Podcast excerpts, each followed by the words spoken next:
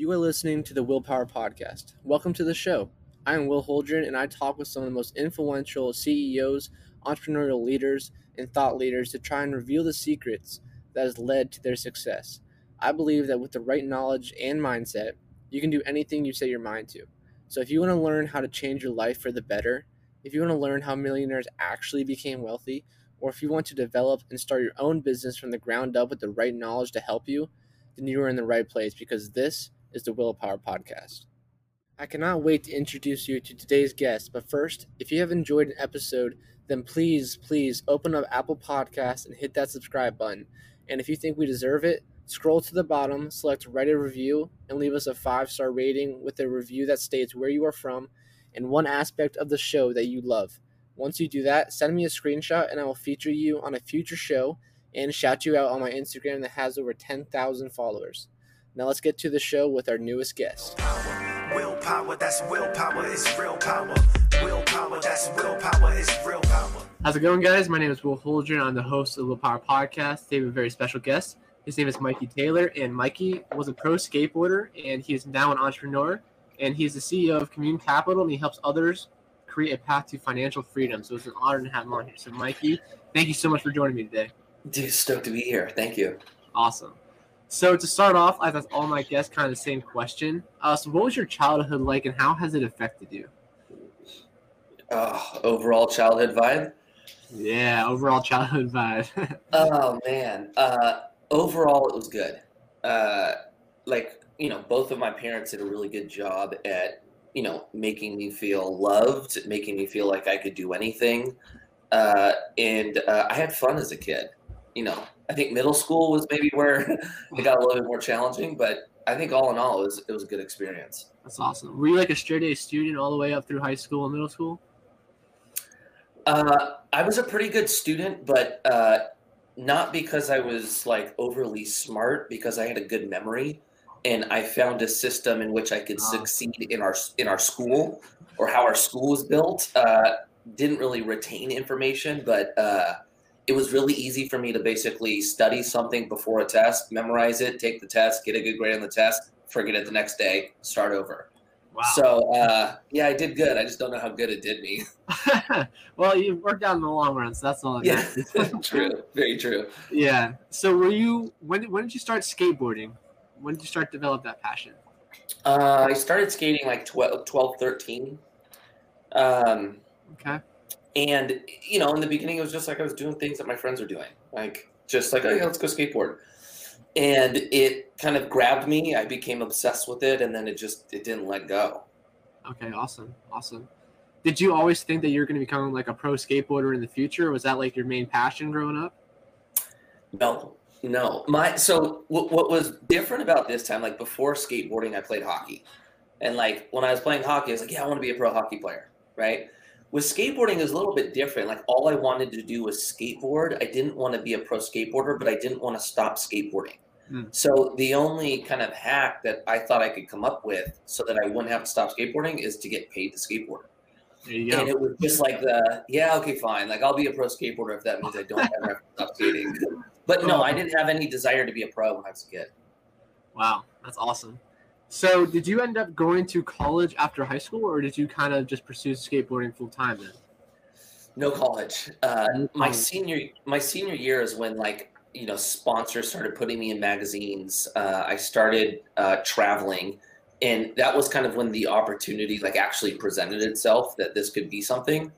Okay. And so I made the decision that I was not going to go to college and I was going to skate.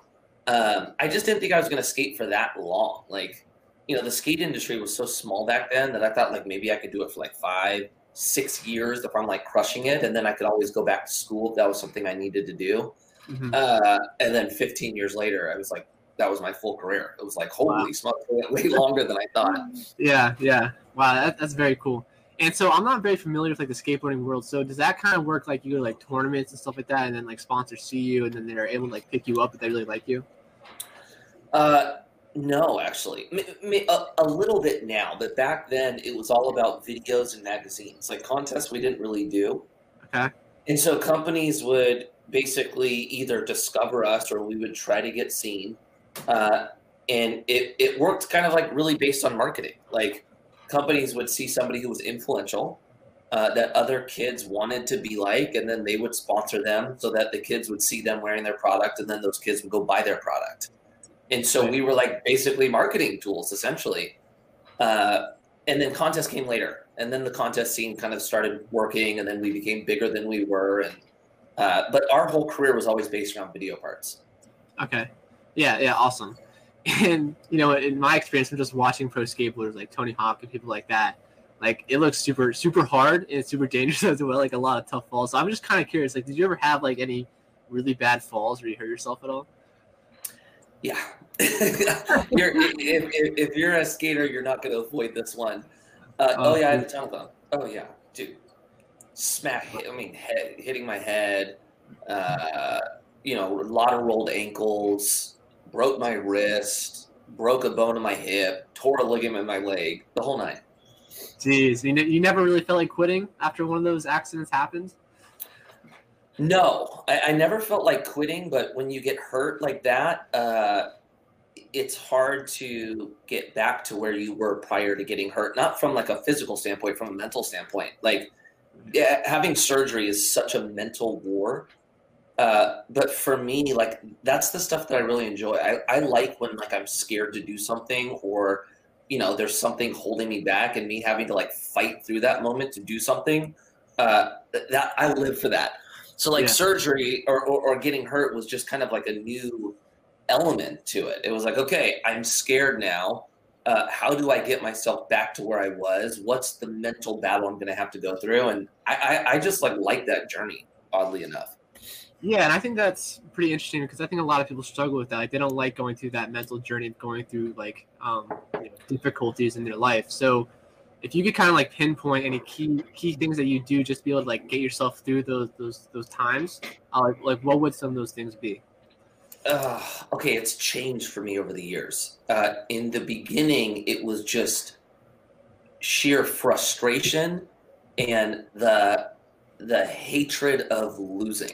Like those two things. That was it for me.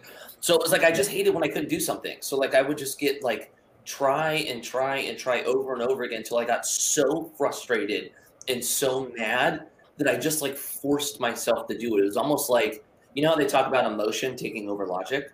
Mm. Well, in yeah. the beginning, like the logical side of me was saying, "Don't do this. You're going to get hurt." Whatever it was, right? I would get so frustrated to where emotion would just block the logic, and then I would just do it. That was the beginning. That was my strategy. Probably not the best strategy, but that's what worked for me. Yeah. Um, it, it, and it's interesting. What happens after a while is once you go through something that you're scared of, or once you go through a trial and you see what happens on the other end, that becomes a new type of motivation because you've now experienced the reward or the blessing of working through a trial, right? right. And so a- after you do that a couple times, you're no longer kind of blocked by the initial challenge. You focus more on what's to come. And once you've experienced it, you know how good it is. And then you just remember that. If I get through this, I get the whatever you want to call it on the other end, the prize. Right. Right, right, yeah, and, and whether it's like skateboarding or something like working out, like doing that extra like pushing yourself past like that hard limit, like you said, yeah. you, like, you feel like a new euphoria and a new feeling, and you know you kind of yeah. grow used to it, and you like it, and then you know, like you said, you kind of want to keep doing it. So, a hundred percent. I think too, like the more, the older you get, the more you learn about yourself, or maybe you should be learning about yourself, and you realize that like we have these like governor chips, or we have these like, you know, something in our subconscious that typically stops us at some level. And like when I was young, I would always like think like, oh yeah, that's like my body telling me I shouldn't do this anymore. Like th- this isn't safe. But what you realize as you start learning more more about people is that we are drawn towards comfort, right? Our body is going to always try to keep us in something that we know. But if we're only doing something we know, we're never improving. So like just changing your perspective on those moments where your body goes, don't do this, and recognizing that as, wow, you're actually putting yourself in a position where you're doing something new and you're going to improve on that as opposed to step on the brakes. I, I need to go the other direction. This isn't, you know, safe for me. Uh, and then it's just like, you know, it's like anything new outlook in, in, in a direction that pushes you forward. You're going to see good results from that. Yeah. And to me, it's super interesting that you brought up the word governor because I recently read the book called "Can't Hurt Me" by David Goggins. I don't know if you've ever read that book or not. Of course, really yeah, good book. that's a really good book. But that's really what he talks about: how people like stop at their governor, and it's really like forty percent of what they're actually capable of doing. And then he talked about how like how he pushed himself to like eighty percent. He still believes there's twenty percent left, and he's like running on broken legs and like doing all these really crazy things. Like that's insane to me. And so like, yeah. So I, I don't know. 100%. Yeah. So I think people. 100%. I think people like aren't even close to reaching their maximum and what they what they're actually able to do. Like you said, they reach that governor and then they just they just hit a, a stop. And then Well, dude, just think about what, what you just said about David Goggins, right? When we get to the point of going, that's it, done, I cannot do any more, you have 60% left. Like, Yeah. it's not like we, we find that at 80%, we find it at 40%. You know what I'm saying? That's. So, I, I, dude, 100%. That book's, if anybody hasn't read that book, go read it. It's, it's incredible. yeah, yeah, and that book's like 300 pages long. And I'm not big into reading, but I read that book in like a week. So I was, did too. yeah, so- I did too. yeah, yeah. So kind of jumping back into your story here, you said that you know you're kind of building a brand, you're skateboarding, getting sponsors, and on your Instagram you have like over 800,000 followers. So by the time you're getting sponsors, like right out of high school, like how big was your brand? Like were you actually growing your Instagram like tremendously, or No, there was no social media back then. wow? So how did you actually have a big brand then, like of people that are following you? Oh, the, so one, the hard part is we couldn't. It, it was hard to figure out how many people actually followed us. Right? Right. Basically, people figured out who we were because I would have photos in magazines. Uh, I would have you know video or, or or tricks in all the skate videos, and like the only gauge we had was how often we were noticed.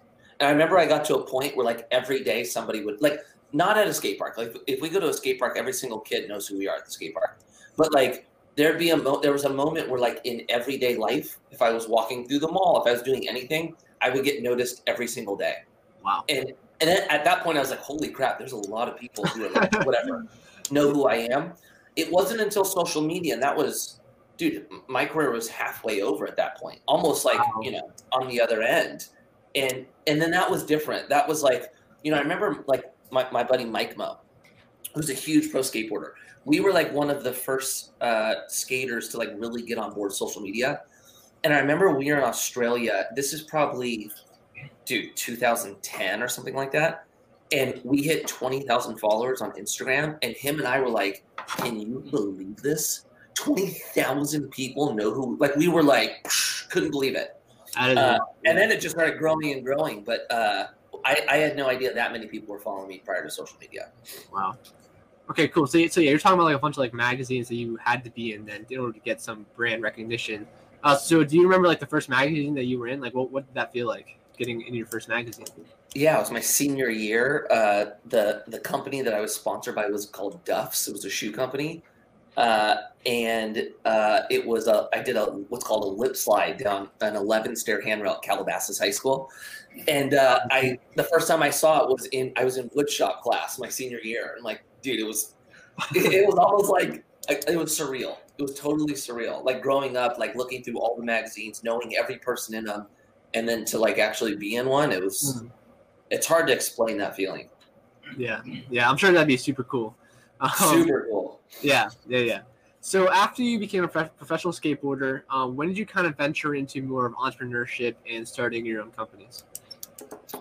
Uh, it officially happened in 2011, uh, but it started happening a couple years before that. Just not in the sense of I, I hadn't started a business yet, but I had a I got my first signature shoe, and that was like the first time I went through the process of having to come up with the idea of how to design it, how to market it, how to sell it, and you know, actually experiencing what type of money comes with selling a product like a shoe. And so like I just really became fascinated with that. Like I wanted to like I wanted of course to have more shoes. I wanted to get better at marketing because like that was like crazy amount of money. And so that was the beginning of me trying to figure out how I could do more on the business side of skateboarding, not just ride an actual skateboard. And I was sponsored by a shoe company called DVS. And I went into the president, I set up a meeting with the president, and I basically came up with this whole plan. Like, hey, I want to be more involved. I want to help with like team. I want to help with marketing. I want to help with shoe design. And he looked at me and was like, "What the hell are you talking about? Like, no, like just go skateboard. Dude, we got the business thing covered." and you know, I walked out of that meeting and realized that uh, one, I wanted more. Two, that this this sponsorship was ending, and so I got an opportunity to ride for another shoe company called Etnies, and uh, one of my friends ended up becoming the team manager, and his job was to basically assemble a team and redo their whole program. And he was close with me, so he knew what I was going through at that moment and wanting to be more involved. And he was like, "Dude, this is your shot. Like, this is your shot to like actually be involved with building out a program." And I was like, "Dude, let's do this," you know. And uh, it was too much for what I, the skills I had at that time, right? Mm. And so basically, they wanted me to help rebuild the actual skate team. They wanted me to redo uh, the, the skate product, the shoes, uh, work on uh, the marketing side. And I went in like with this idea that like I was Steve Jobs. It was just like, you know, I walked in talking to designers like I was the man and they were nothing. Like, dude, these shoes suck. I'm throwing shoes. We need to get this, blah, blah, blah, blah. And it was a terrible experience. Uh, and you know, I was too young and too immature to understand that it was my issue. It wasn't theirs. And how I perceived it at the moment was none of these people take me serious because I'm a skateboarder. Like this company is never going to view me more than what what I am as a skater. So I need to do my own company. I need to be the one that's in charge of coming up with the vision, bringing that vision to reality, managing people. And so that was kind of the moment where I went, I'm starting my own companies what I didn't realize was it wasn't that they only looked at me as a skateboarder. It's that I walked in there thinking I was more than I was and had a false uh, kind of idea of what an actual leader is. Right. Uh, and so that was a big learning curve for me. But Yeah. that was basically the creation of me going, it's time for me to create my create my own brands. That's awesome. So, did you actually end up making your shoe with that company before you left them? I did. Yeah, I ended up having uh, one. Two, I had three shoes with them, um, but it. I mean, dude, it was it was a bad experience. Like, like Yeah. I just did. You know, it's like it, it, it was good. It was a learning curve for me, but it, it was a, like I think back at those years, and I like cringe. You know, thinking about the example I gave to others. Right, right, right.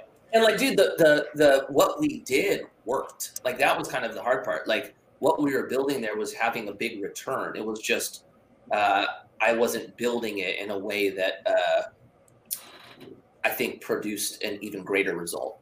Okay. So, the shoes that you guys made were pretty successful, though?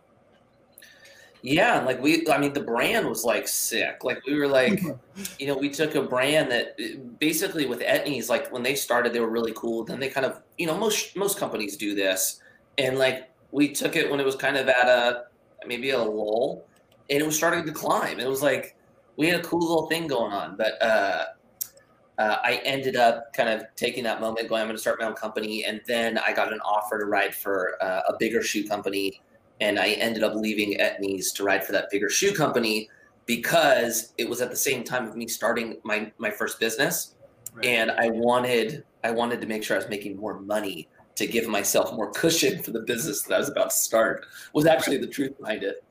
Right, right. Okay, so after you left that second company, what was your personal brand built around? Like, what were your what was your main focus in starting your personal brand business? Uh, my personal brand was uh, in the beginning. Uh, I just wanted it was just me skateboarding. It, it, was uh, only me putting out tricks so more people could see the tricks I was doing, so that they buy more of my product. Okay. Uh, there was not a lot of uh, intention behind it at that time. Okay, cool. And then when did you start your company now that you have Commune Capital? When did I start Commune, or when did I start my first? Um, Commune, that one. Yeah. Uh, I started Commune uh, pretty much 2017. Okay. So And how- four four and a half years in now. How has that been since you started it four and a half years ago? Crazy. it's been crazy. Like, oh, oh, it, oh, shoot. Sorry, I lost my headphone. It's- Okay. It, it's been crazy because prior to Commune, all of the companies that I had started were kind of in my wheelhouse. Like, Right. skateboard company, clothing brand, craft brewery it was all in kind of intertwined with this like California lifestyle in a sense. Yeah. Uh, moving into private equity, uh, very different. Really, really different. Uh, Um, and and I like it. I, I, I absolutely love it because it is more complex than anything I've ever done. Right. Um, but uh, it was it was definitely different. Like I went into it thinking it was one thing, and then uh, it's so different than my original idea. yeah, yeah, I'm sure. And yeah, like to me, like it's totally different, like you said, than all your other companies. Like they were skateboard related, clothing related. Now you're going more into real estate and stuff on that side. Yeah, So- and what's fascinating about is like even like like in the beer industry, like the beer industry was not the skate industry, but it was still like kind of a lot of guys out there just figuring it out, making it happen. It was really entrepreneurial. Uh, with what I do now, uh, I am an outlier for sure. It's like I walk into meetings and and most fund managers, ninety five percent of them, uh, they went kind of down the same path. They have the MBA at some like insane college, and everything was kind of set up for them to do it. It's like you know, yeah, I, I'm kind of the one that like kind of snuck in the side door, right. um, and even like the way it's like the way I talk is very different than the people in my industry. The way I look, you know, and uh, that's a little bit different uh, for sure. But uh, Right. I, I like it. I, I really really like it. Yeah, yeah. Well, I mean, like instead of going to college for you, like you know, you just got that business experience from starting your own companies and actually doing it instead of going to a classroom and learning how to do it. So I mean, Mm, kind of balances out in the end. yeah. So, since you're now in the real estate business, how do you kind of get that knowledge to be successful in that business? Since that's something you've never really done before, like how did you actually get that knowledge to know what you're doing and to be successful with it? Okay, uh, a handful of ways. Uh, the very first way was investing passively. So when I was skating, I was investing in real estate. Uh, and when you invest passively, you're not actively managing the property. You're not out finding the deals, but you're being updated on everything happening.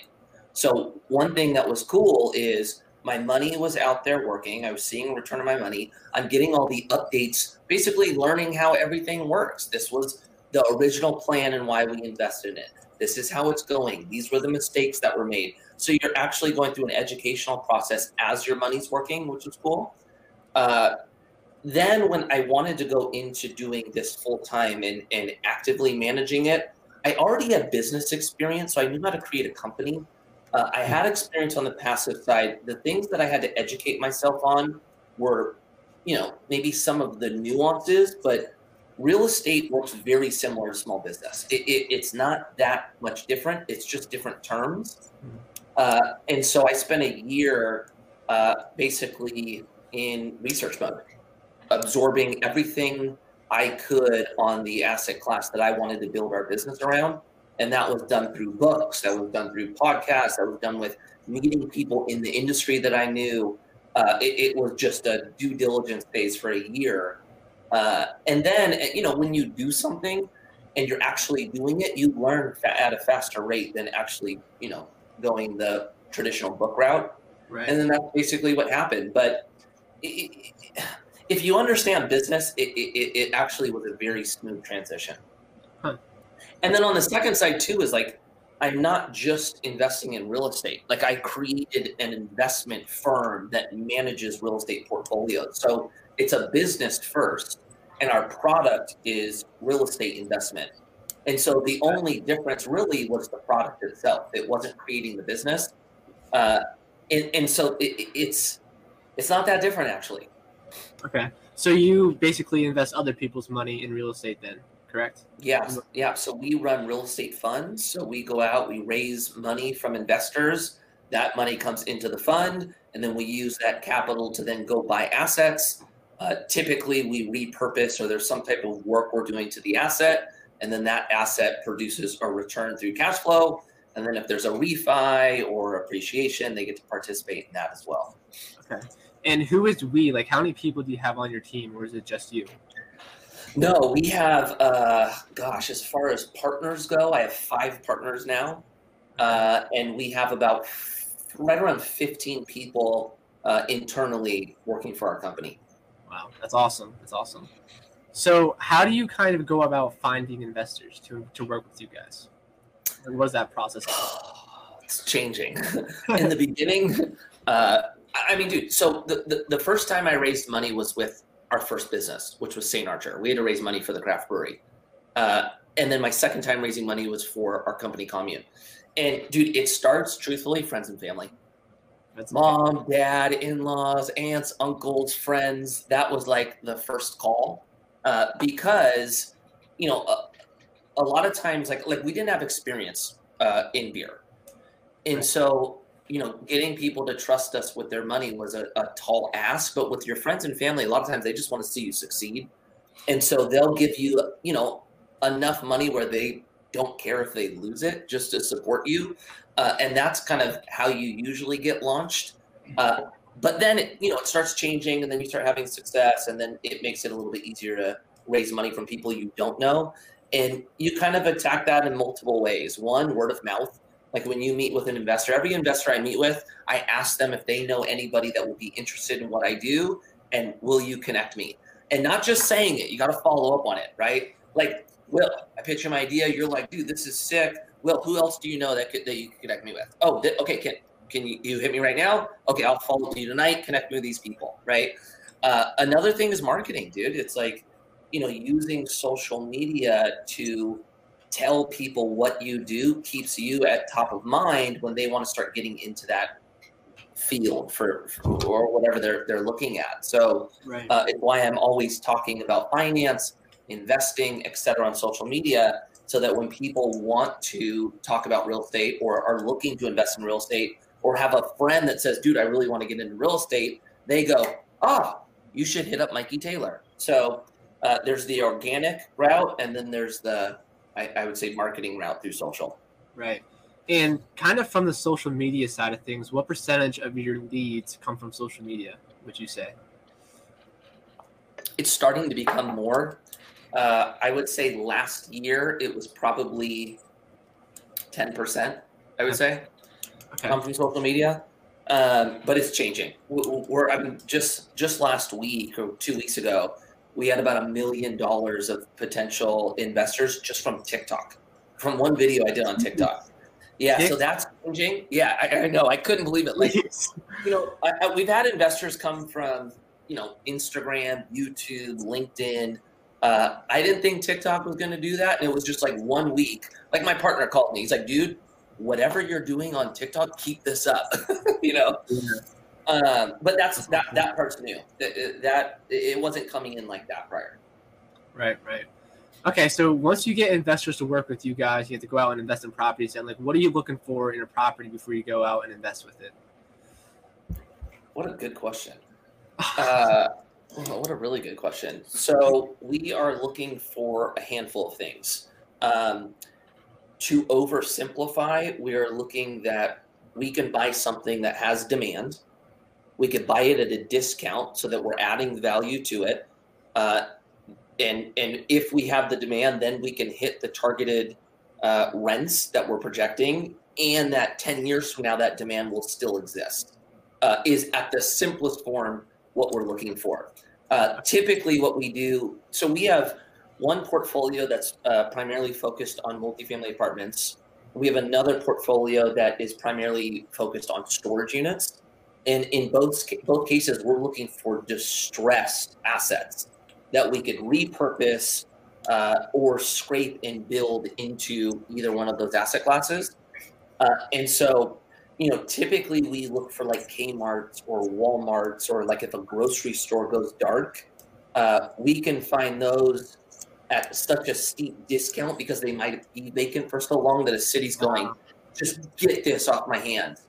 So we want to get in for a, a good price and we want to repurpose it into an asset class like storage or multifamily where the demand's there. It's not overbuilt in that area so that we can hit the rents we want to hit and then we'll continue to hit the rents we can over the next 10 years.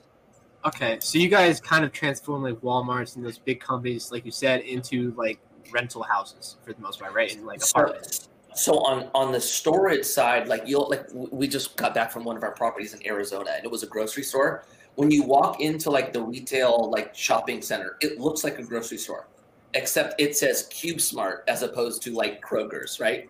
And then you walk in, and it's just a bunch of storage units. So on the storage side, it's easier to actually repurpose the existing asset into storage. On Right. multifamily, it, it, it's it's you know like we have a project we're working on right now that was a Sears building that went dark, uh, and we're scraping that and developing multifamily, and then that ended up turning into a mall uh, where we were actually closing on an entire mall that would pretty much went dark, and that will be a scrape and build. Yeah.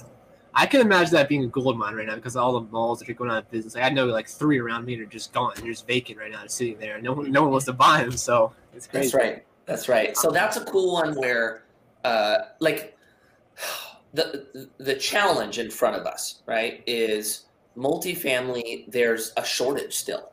Like there is just not enough product out there, and when there's a shortage, there's an increased demand, which drives rents up, which drives price up, right?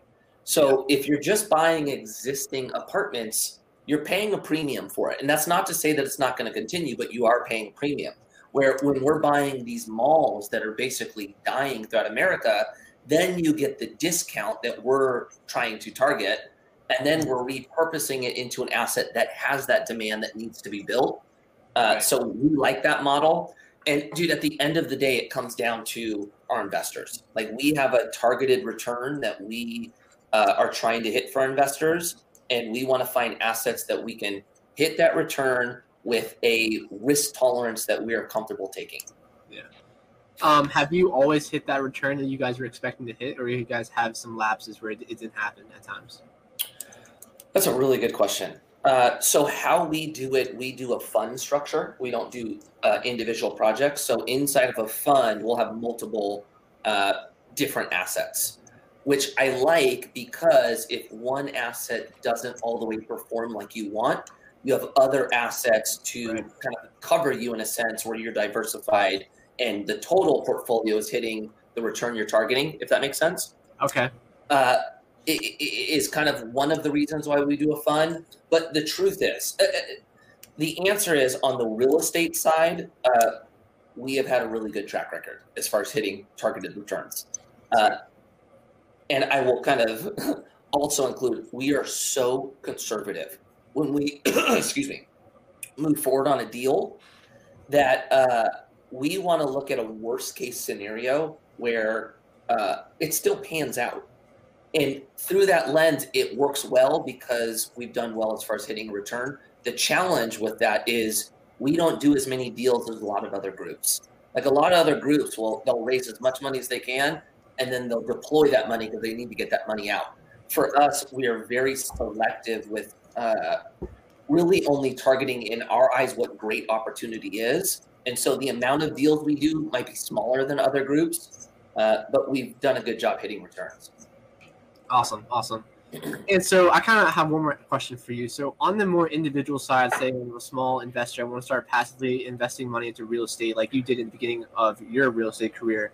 Um, what's the best avenue to go about it? Because like you said, like if you invest in an apartment straight up, your premium's gonna be a lot higher than if you just do like what you're talking about right now. So if you're like a smaller investor and you want to get started in real estate, what's the best avenue to go down? okay, first, you're recognizing if it's going to be passive or active, right?